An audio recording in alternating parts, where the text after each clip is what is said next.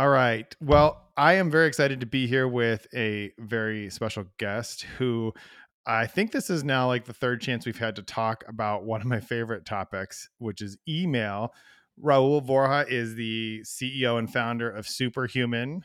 Rahul, how are you doing today? I'm doing great. Thank you for having me. Yeah. So I mentioned that this is one of my favorite topics, and one of the reasons is I think that a lot of people struggle with sort of getting a grip on their email, and Superhuman is one of those apps that really was built to help people with that. But I guess the best place for us to start is as you were building this app, it was in response to the fact that a lot of people are kind of doing email wrong. And so I want to hear from you sort of what that looks like. What is it that people are doing wrong with email? Because then we can kind of talk about how Superhuman solves that just broadly and then with some very specific things, including some news that you guys are announcing today as we release this podcast. Yeah, that is the best place to start. And also, it's weird, isn't it? Like, no one teaches us how to do email, yet it's this thing that most of us, in fact, on average, we spend three hours a day doing, and we're just sort of expected to figure it out as we go. So, unsurprisingly, I've looked into this in considerable detail, and there are seven things, the seven deadly sins, if you will, that I see. Now, not all people do all of these things, but I've definitely seen all of them. Uh, the first is trash your folders. Uh, folks waste time putting emails in folders and labels, and it can feel orderly, it can feel satisfying, but many studies have shown that actually it wastes a huge amount of time, roughly about an hour a week. The second thing is use keyboard shortcuts. There are a few things for which the mouse is faster, and that could be an interesting side tangent, but for most things, especially email, keyboard is the fastest. In fact, uh, someone wrote that if you work eight hour days, based on some typical estimations, you can actually save 134 hours a year by adopting keyboard shortcuts, or about 17 work days a year. Okay, hold on. Let me stop you for one. Let me stop you for one second because I want to actually go back. I, I, love that you have seven points for this because you, it, one, you've obviously thought about it, but I think that that's going to make this super actionable for people. But I actually want to stop on the first one because you're right. I actually was sitting next to someone who, um, ma- who who manages someone else's email, and then they have this system where, you know, it's like emails that need to be dealt with this week, emails that need to be, uh, you know, followed up on by so and so, emails for this. And they're, you know, I'm not kidding. I was looking in their Gmail and there was maybe, I'm not exaggerating to say at least 30 different folders. And, and there wasn't just 30 different folders that said like emails from mom, emails from, you know, whoever that I'm saving for, you know, receipts, travel, whatever. It was like, a whole workflow they were doing. You know, emails go into a folder and come out of a folder and, and, and go to different folders and do. And I'm wondering, like, why do people do that? you, you said we shouldn't do that, but like, where did that even come from? If you have any idea. Well, that may be the one case where it's possibly okay. The folders there are really a stand in for collaboration between two different people. And that seems fine. It's just a collection of emails, and you might look at the folders for this week at the end of the week and turn your attention to the things that really matter.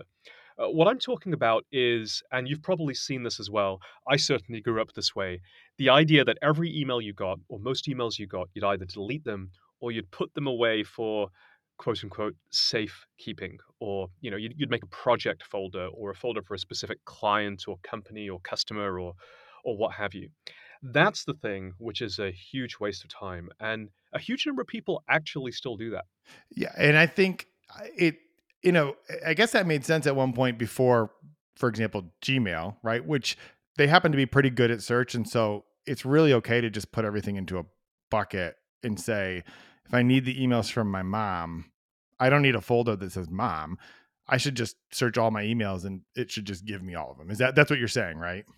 Exactly yeah simply by switching from relying on pre foldering pre-labeling pre-searching if you will to just search when you need to search. You can save an hour a week. Now, there is one, since, since we're going deep on this topic, there is actually one use case where foldering or labeling still actually makes sense in addition to the collaboration one you just outlined, which is when you need to create a collection of disparate emails for which no reasonable search term would return. And the classic example, and I do this myself, is taxes. Uh, this is a sort of a God bless America moment. I, I love how complicated it is here, having grown up in England.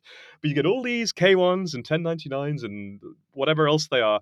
And there's twice a year, I want to be able to pull them all down without having to search for every single institution, every single investment, every single everything. And that's a good example where actually a label makes sense. I just label every single one of those emails taxes, and when it's ready, I just go to the taxes label. No, that does make sense. And uh, sorry to our listeners for having to bring up such a uh, exciting example, but I think I think you're right that there are probably some of those. Yeah, because what would you be searching for? Like just because you search for 1099, that's only going to bring up a small number of things, and then you might search like it would just get unwieldy. So I guess that kind of thing makes sense. So we made it through 2 mm-hmm. There's a mm-hmm. couple more here. Let's let's let's keep going with with your list. All right. Well, I got five more for you. So okay, the good. third is processing your inbox once or twice per day. Uh, folks are in their email all the time. And, you know, maybe you have a job where that's actually the job and that's fine, but most of us don't. And when we're doing that, we're reducing time for other things and we're increasing the chances of mistake. So, like you mentioned, there were some exceptions before for the other thing. Like, I find that in my email, I try to do that. I try to check it first thing in the morning in case there was anything that I needed to deal with right away. And then I try to check it like late afternoon just to for the people who are responding to all the things that I might have done. But at the same time, there are also a group of people who I do want to to hear from. And I find that there are a variety of ways you can do this, but like on my iPhone, I can just set up a focus that says I want emails, Slack messages, messages from only these five people. The rest of it, I'm going to have to go in, but I only get push notifications from those people. Is that the kind of thing that we're talking about? Exactly.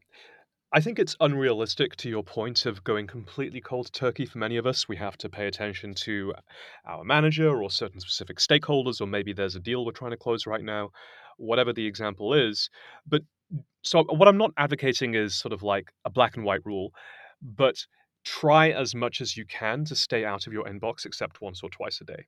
Yeah, and this is really more about freeing up your mental capacity for everything else that you're doing. Yeah, because I mean, if you think about it, I know that the that the mental model is not exactly the same, but if you you get physical mail once the you know the mail person the, the delivery person only comes once a day right imagine if they just walked by your house every three minutes and, and dropped more mail on they would get but that's really what we do digitally right we would we would spend our whole day opening physical mail and just like our inbox, it's mostly junk. And so that would be a colossal waste of time.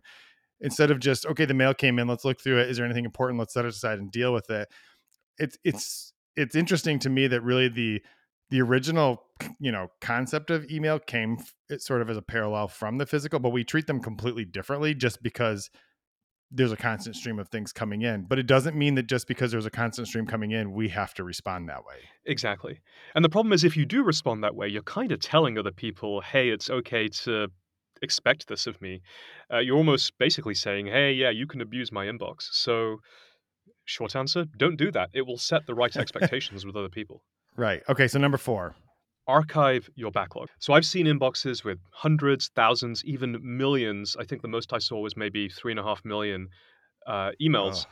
And of course, that's super unhealthy. And there's a little bit of brain science here. Whenever we approach a new task, our brain is in either one of two modes mind wandering mode or task focused attention. And it's task focused attention that you actually want. But if you imagine looking at an overflowing inbox, that puts you in mind wandering mode and that distracts you from everything else you're trying to do.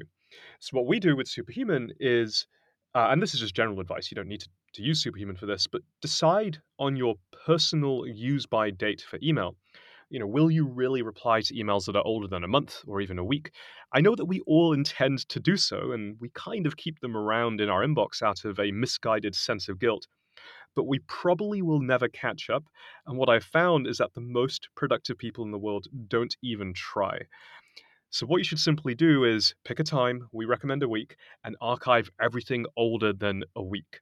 You'll then be within a stone's throw of inbox zero and be able to focus on what matters. I like that. I mean, you're just giving yourself permission to to stop lying to yourself about that thing someone sent you, you know, three months ago that you you, you swore you were going to deal with, or you swore you were going to sign up for, you swore you're going to respond. You, at some point, though, it's not even worth it, right? It's not even worth putting off the future things that you need to do to keep that mental overhead of those emails that are that are that are that old. Exactly. Another way of thinking about this is yes, giving yourself permission. It's a form of self compassion. It's also pragmatism. I mean, think about that email that you've been sitting on for three months. I'm, I'm sure we all have them. Now imagine actually opening it up. What are you going to say? Are you be like, hey, sorry, dude, I completely ignored you for three months, but now I'm ready to have this conversation? No, you're just going to let the guilt fester. So let's let's all collectively agree to stop doing that. Yeah, I have a a, a friend who used to when they would go away on vacation for a week or for two weeks, they'd set up their autoresponder and it would simply say, I'm going to be gone until X date. When I get back, I'm deleting everything that comes in. So if it's important, email me after that. So that way they when they come back, they're not trying to catch up on 2 weeks worth of stuff because the the junk will just get deleted. The things that are really important, those people who really wanted to reach out to the, to him would would make a note and make the initiative to respond. And it's kind of like you're you're sort of doing the same thing where you're saying like I I just I just have to, and if it is important, and you and you deleted that three month old, and that person, the, not deleted the three month old, the three month old email, that person's probably going to reach back out to you if it really was important. Exactly. Yeah. Great. Okay, so I think we got to number five, which is don't mark as unread, but archive instead.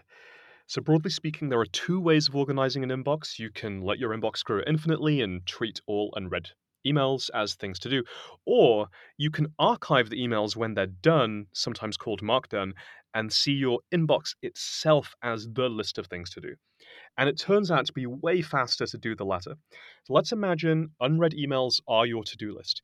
You then have to meticulously maintain that unread status.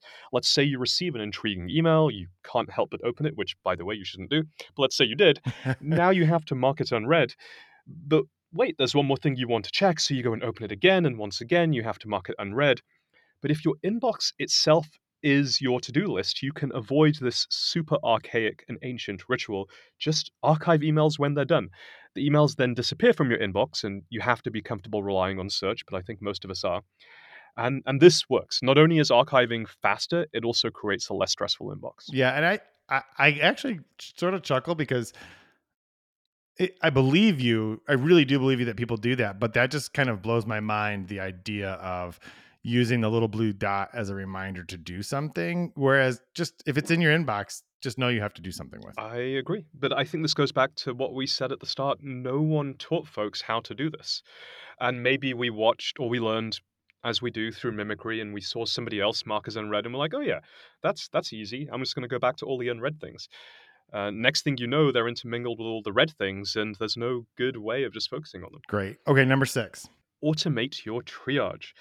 So, email volume isn't our only challenge here, it's also email variety.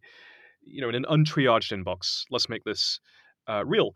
Urgent emails are going to hide in a deluge of, let's say, Google Doc notifications, and FYIs obscure time sensitive opportunities, and calendar invites push critical messages ever deeper into that inbox. Now, the solution is automatic triage that groups emails by type if you reply to the emails in the order that they appear, which, by the way, is what most productivity consultants would tell you to do, and it's actually coming from a good place, the problem is your brain will constantly switch gears. You'll flick back and forth between projects, you'll alternate between brief acknowledgements to in depth replies, you'll flip from updating your team to messaging your boss to re- replying to family. And that's called context switching, and it costs you super valuable time. Worse, you don't even feel it's happening. You just get fatigued and unsatisfied, and you're, you're way more likely to lose focus. So instead, use an email client that lets you group emails by type in a very specific way, essentially automating triage. Yeah, because the comment that someone left in response to your comment on a Google Doc is not the same thing as a calendar invite from your boss is not the same thing as an update from, you know, your kid about their latest, you know, accomplishment in college or whatever. Right. And ideally, you're looking at all of the comments from your boss in one go. You're looking at all of your Google Docs documents in one go. Chances are they're related to the same or similar projects. And there should be some order to how we go through our inbox that isn't as old and as simple as the last thing that happened. Right. Chron- chron- chronological is a good algorithm for some things, but not necessarily for dealing with your inbox because you don't have any control over when things were sent to you. But you do have, but you know, you want to you're it's basically like time blocking but with your email. Yeah, exactly. Okay, number 7. Last but not least, set reminders to follow up. So imagine you're sending a crucial email, you're closing a deal, you're trying to meet a deadline, you're landing a meeting.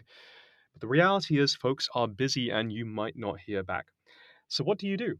I have seen people try to keep everything in their head. It doesn't work very well.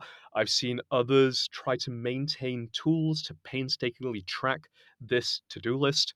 The problem is the to do list becomes full of things like follow up with Jason, follow up with Bob, follow up with Alice, whatever it is. And those are these what I call micro tasks. These follow up tasks are intermingled with real meaty, weighty tasks, things that might take an hour. So instead, set follow up reminders. As you send an email, you should be setting a reminder in the email app to bring it back, for example, in two days or next week. Uh, or next month, what depends on the email, of course, but you should not be maintaining the mental load of all the things you have to follow up on. Okay, and I think that's probably a pretty pretty common one and it might be one of the reasons that you know people will respond to an email and then they leave it in their inbox and then they mark it on red because they want to make sure that if they don't hear from somebody in two days that they send another email. But but it starts like you're just building up your own email debt like by doing that. Yeah. I mean when you said that I just I, I, shivered. That is three of the deadly sins all at once. right. And I'm sure there there's someone listening to this right now who I just made very mad because I offended them, but we're gonna help. this we're gonna we're yes. gonna solve this problem. So talk to me about I've been using superhuman uh since I guess it would have been roughly like last September or so. And and it's actually done a really good thing for me because I actually only use it for one of my email accounts. And so in and of itself, it's the email account that I get the most, but it's all work related. And so when I'm using Superhuman, I'm actually only dealing with work, which I kind of like the fact that I don't get distracted by the other things. Uh, so I am pretty familiar with it, but obviously, Superhuman has an opinion about how to deal with your email that you sort of just rolled out. But talk to me now about how Superhuman does that. Well, Superhuman, we designed to be the fastest email experience ever made. And to your point, it is all about work email. Uh, you can connect as many personal email accounts as you want to it, so long as they're Gmail or Office 365. But it's really all about the work email, the three hours a day that professionals on average spend doing that. And as I think about the problems we just talked through, First of all, Superhuman is designed so that you can archive emails super quickly. Now, you can still folder and label when you need to, but it's built around this idea of archiving.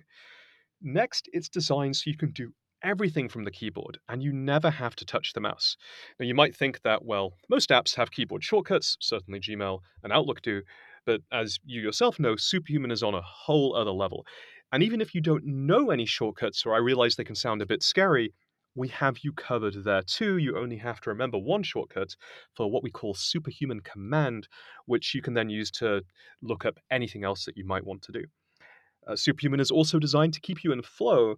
So when you're looking at a conversation, you can't actually see the inbox, so you can't be distracted by it. And for the folks with hundreds, thousands, or even millions of emails in their inbox, we have a feature called Get Me to Zero, which helps you clean up the backlog.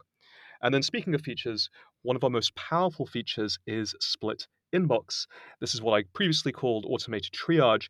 It lets you split your inbox into streams that you can then focus on. So I personally have streams for Figma, the design tool, Notion, the wiki, Google Docs, and internal company emails. And the thing that blows me away, even to this day, is, is that it really does work. And a little bit embarrassing to say this, but I'll go ahead and say it. It works better than I ever thought it would. We actually just wrapped up an analysis of 10,000 superhuman users. We compared their 30 days before using superhuman to their 30 days afterwards. And we found that in the pre post analysis, they are replying to twice the volume of email in any given period of time. They are replying 8 to 13 hours sooner, and they're saving four hours or more every single week. And I can tell you, that was a jaw dropping moment, even for me, when I saw those numbers. You know, when we were in Toronto and you were showing me something in Superhuman, and I actually, when we were when you're showing it to me, I could see what you just described, like Figma or whatever, and I stole that because you know the, the by default you can set up split inboxes for things like other important VIP team, but but you can set them up for really anything, right? You can say everything that comes to me from, for example, Notion, I can just save that search it's dynamic, right? It'll automatically populate, but I can save it as a split inbox. And and honestly, that to me was one of the oh, like you mean all my calendar invites can come into one and I can have everything that's from this group of people come into the other. And I get a lot of Notion updates, but I don't need to see them all all the time and have those show up in one place uh, you weren't even like trying to convince me of that and yeah i was i was i was sold immediately it's so obvious i think like you said when you see it you're like aha i need that and yet historically we've been in this single list. I mean, Outlook and Gmail have basic grouping. Outlook has focused inbox, and then Gmail has categories, primary social forums updates, etc. Uh, but they're not granular enough. They're not configurable enough, and they don't adapt to your specific needs. And when you start using Superhuman, it actually goes to your inbox, and it's like, oh, huh, Jason does a lot of Notion. Jason does a lot of Figma. We're going to go ahead and turn those on preemptively. Now, I think when you started using the product, we didn't quite have that, so it didn't turn on for you. But any new user would experience that. Yep, and I think it's and it's great that that happens, but there also may be a a grouping that's really important to someone that's not intuitive or not obvious. But like, it's great that you can you can set that up to to because as here's the, I think what was sort of for me a maybe a light bulb moment is superhuman definitely has an opinion, and what I mean by that is like you've built a system for doing email, and the system kind of pushes you into handling your email that way because it's good for you. but it also that tool for me was made it made it obvious that yet this tool is also flexible enough that you can adapt this piece of it to fit your own workflow. Like if there are things that are important to you, if there are groupings that are important to you, like just go ahead and make it a split inbox. Like it's fine if if the ones that we give you aren't enough, like superhuman's not telling you i'm sorry like because you're right gmail it's like you get the ones that are newsletter, forum update, whatever you mentioned, that's it. Forget about it. Like you just get those views. And actually, if you don't, I don't even know in Gmail because I I have this saying that friends don't let friends use gmail.com uh, because there's a lot better option. just because it's ugly. But anyway, so I don't even know if you can turn that off. But I couldn't figure out how if that's the case. So you're kind of locked into that system. But I really like that it, as opinionated as Superhuman is in a good way, it's also flexible enough to adapt to the way that you like to handle it. Right, and and we designed with that early on uh, to use a a sideways analogy here. Yes, we do have a religion on what email should be or how you should do it, but the church is open to whatever practices you may have and it's it's you know very permissive. You can use the product in in any way that you want to process with the workflow that you have and it will work. And and what we're able to say is well have you considered doing it this way? You know this way you can maybe save four hours a week or reply eight to 13 hours sooner. Yeah. Now I, I want to make sure that you have a chance to kind of walk through the rest of the ways that superhuman, but I'm actually really excited because I started using the AI feature and I've actually responded to three emails today purely using the AI. And I was like sort of blown away because the first thing it does when you set it up is um it says it's where I'm going to read your well it doesn't say it like this. We're going we're going to process your email so that we can respond with your tone. And the first email I I said re, uh, respond to this politely to decline. And it did what you expect maybe chat GPT to do, but then it gives you the option rewrite in your own voice. And as soon as it did it, I was like blown away. I'm like that's exactly what I would have said, right? The the first version wasn't quite, but it, it gave you that. And I feel like this is going to be and you and I actually previously talked about it. Like this feels like the killer app for generative AI is taking these tasks off and getting people started because I think it was the Grammarly CEO who told me once that like the bad communication skills cost businesses something like 300 billion dollars a year right and lost sales opportunities lost whatever this is going to help fix that this is like a tangible thing that's going to improve people's productivity so i, I just kind of love to hear you know how you guys built that, what your thinking was, and how you see it improving people's email. Right. Oh, first of all, amazing, amazing to hear that. That is exactly what we designed that to do. Uh, so the first thing we aimed at was yes, turning an idea into a fully written email. And the experience, if you can imagine it, is just to jot down a phrase or two, and we'll turn that into an email that is written in the voice and the tone of the emails you've already sent. You can also reply to emails instantly, just like you did, politely say no, and you'll get a fully written email. I think it is a toss up right now in terms of what people think the killer app for generative AI in email is going to be. I've Hmm. heard from a lot of folks that it's what you said, which is, yep, this thing can write in my voice and tone, and nothing else has ever done that before. And that's going to save so much time, which, by the way, I agree with. Staring at a blank page is hard. I mean, you're a professional writer. Maybe it's easy for you, but uh, No, it's it's still hard for hard. a lot of us. Okay, okay. good to know. but yeah, it, it- especially for tricky emails, you don't know how to start it. Um, even just say no politely, even if it's not quite what you would say, if it gives you a draft that you can then edit, it solves that blank page problem. That is very, very time saving in and of itself. But the other thing that people say, and this may be the killer app, is automatic summarization.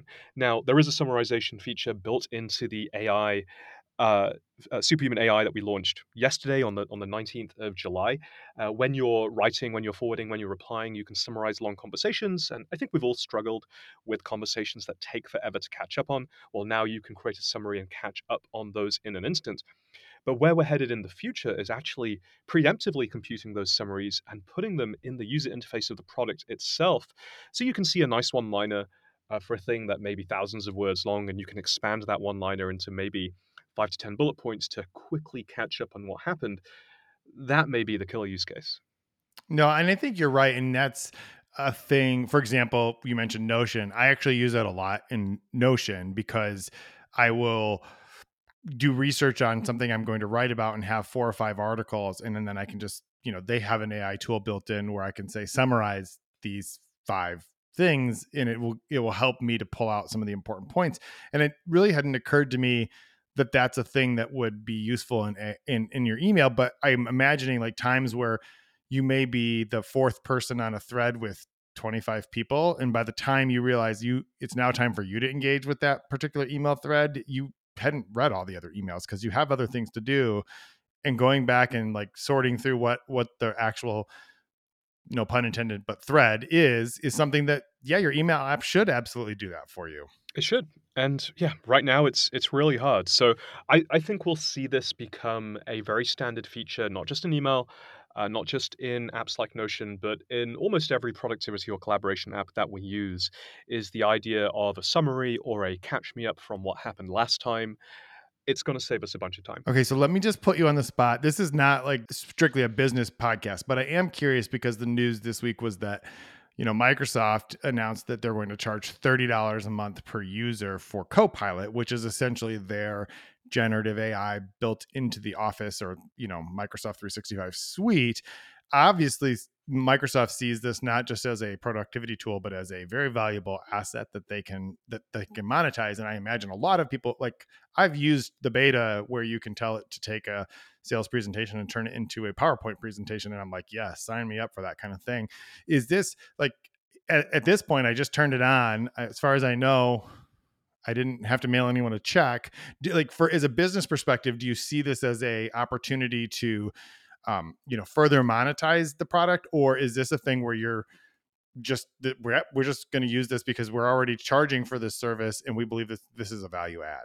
It's not really. I, I don't see it as an opportunity to charge more. Uh, maybe I should. Maybe I'm I'm not being CEO. I put you on the spot. I did, the question just occurred to me, so I apologize for just like asking you to tell me, will this be free forever? If you're not prepared to do that, then no, I no. totally I, I mean. I'll, I'll, I'll candidly answer. Uh, so, so frankly, we've been waiting to see what what the big boys do, and yes, Microsoft is charging thirty dollars a month extra for Copilot.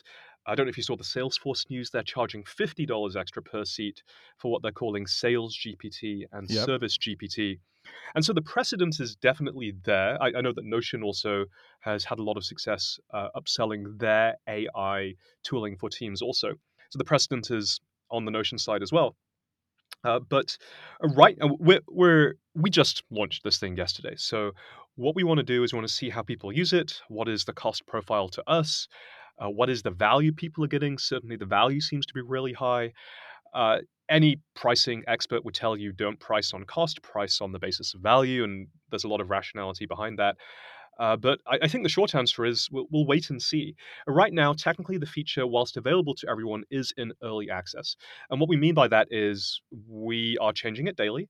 Uh, we may charge for it down the line, or what we might do is just a wholesale price increase. Uh, Superhuman has been thirty dollars a month since since day one. Gosh, like for six seven years now, um, and so we're, we're sort of overdue anyway. Uh, but no, you know, no decisions. It's uh, it's a wait and see moment, and certainly the direction of Microsoft and Salesforce has been interesting. The only data point we don't have is what is Google going to do.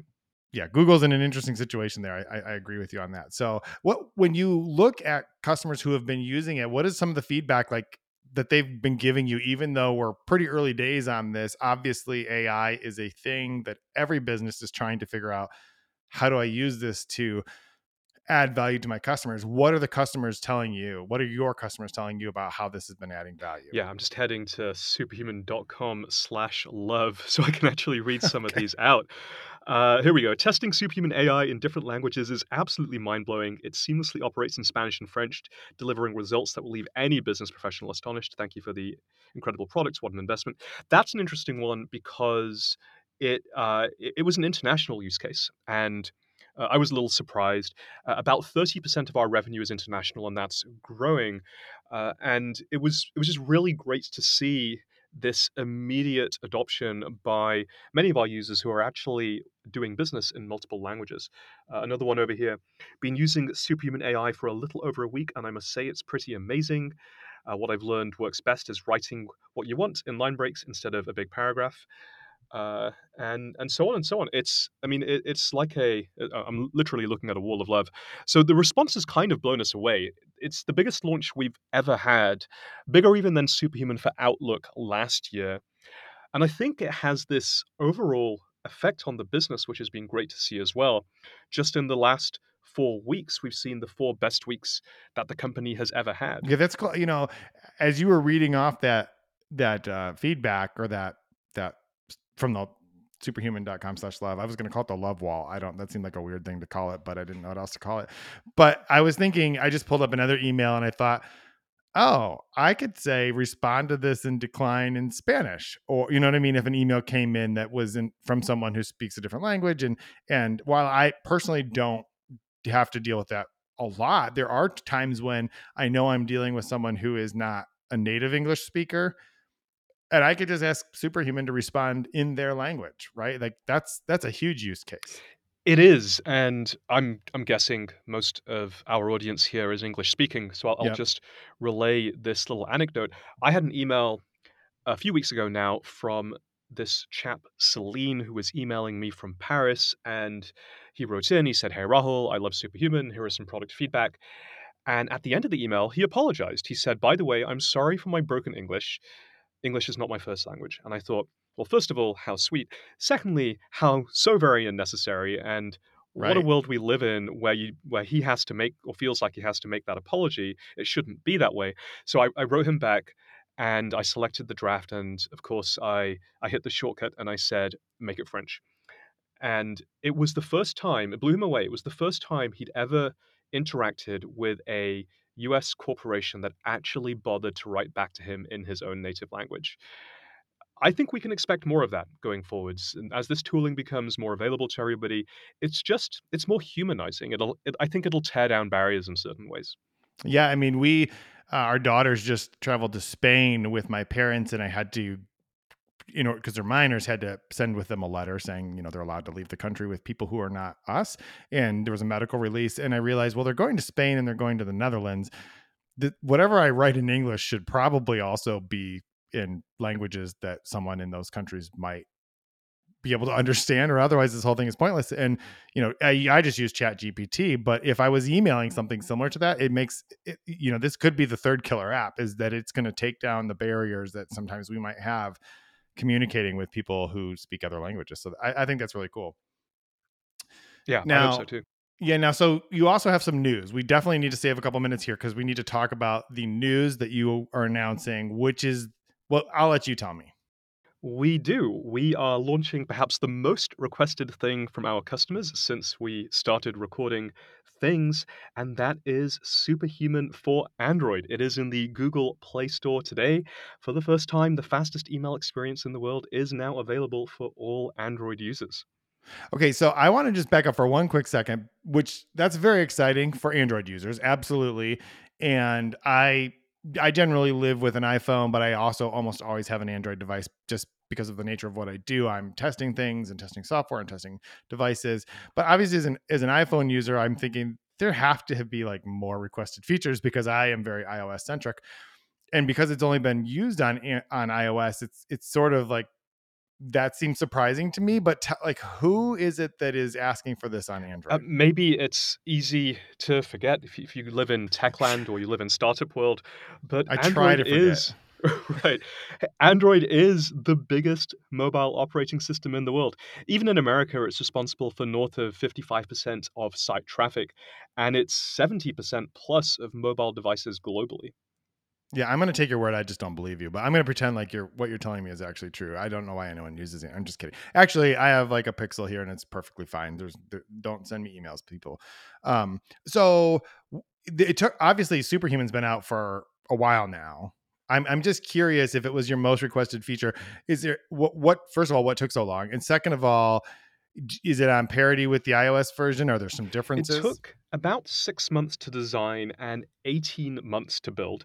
This stuff takes time. The main reason is it was super important to hit the same level of quality, the same level of speed, remarkable quality, blazingly fast on Android as we do on desktop and iOS. And as I'm sure you can imagine, and anyone who's ever made for Android will know, Android doesn't have the same kind of ecosystem as iOS. There's only a handful of iOS devices, whereas Android is available on thousands of devices from hundreds of manufacturers, which means we had a lot of work to do to make the app work for substantially all of them. So there was a lot of testing.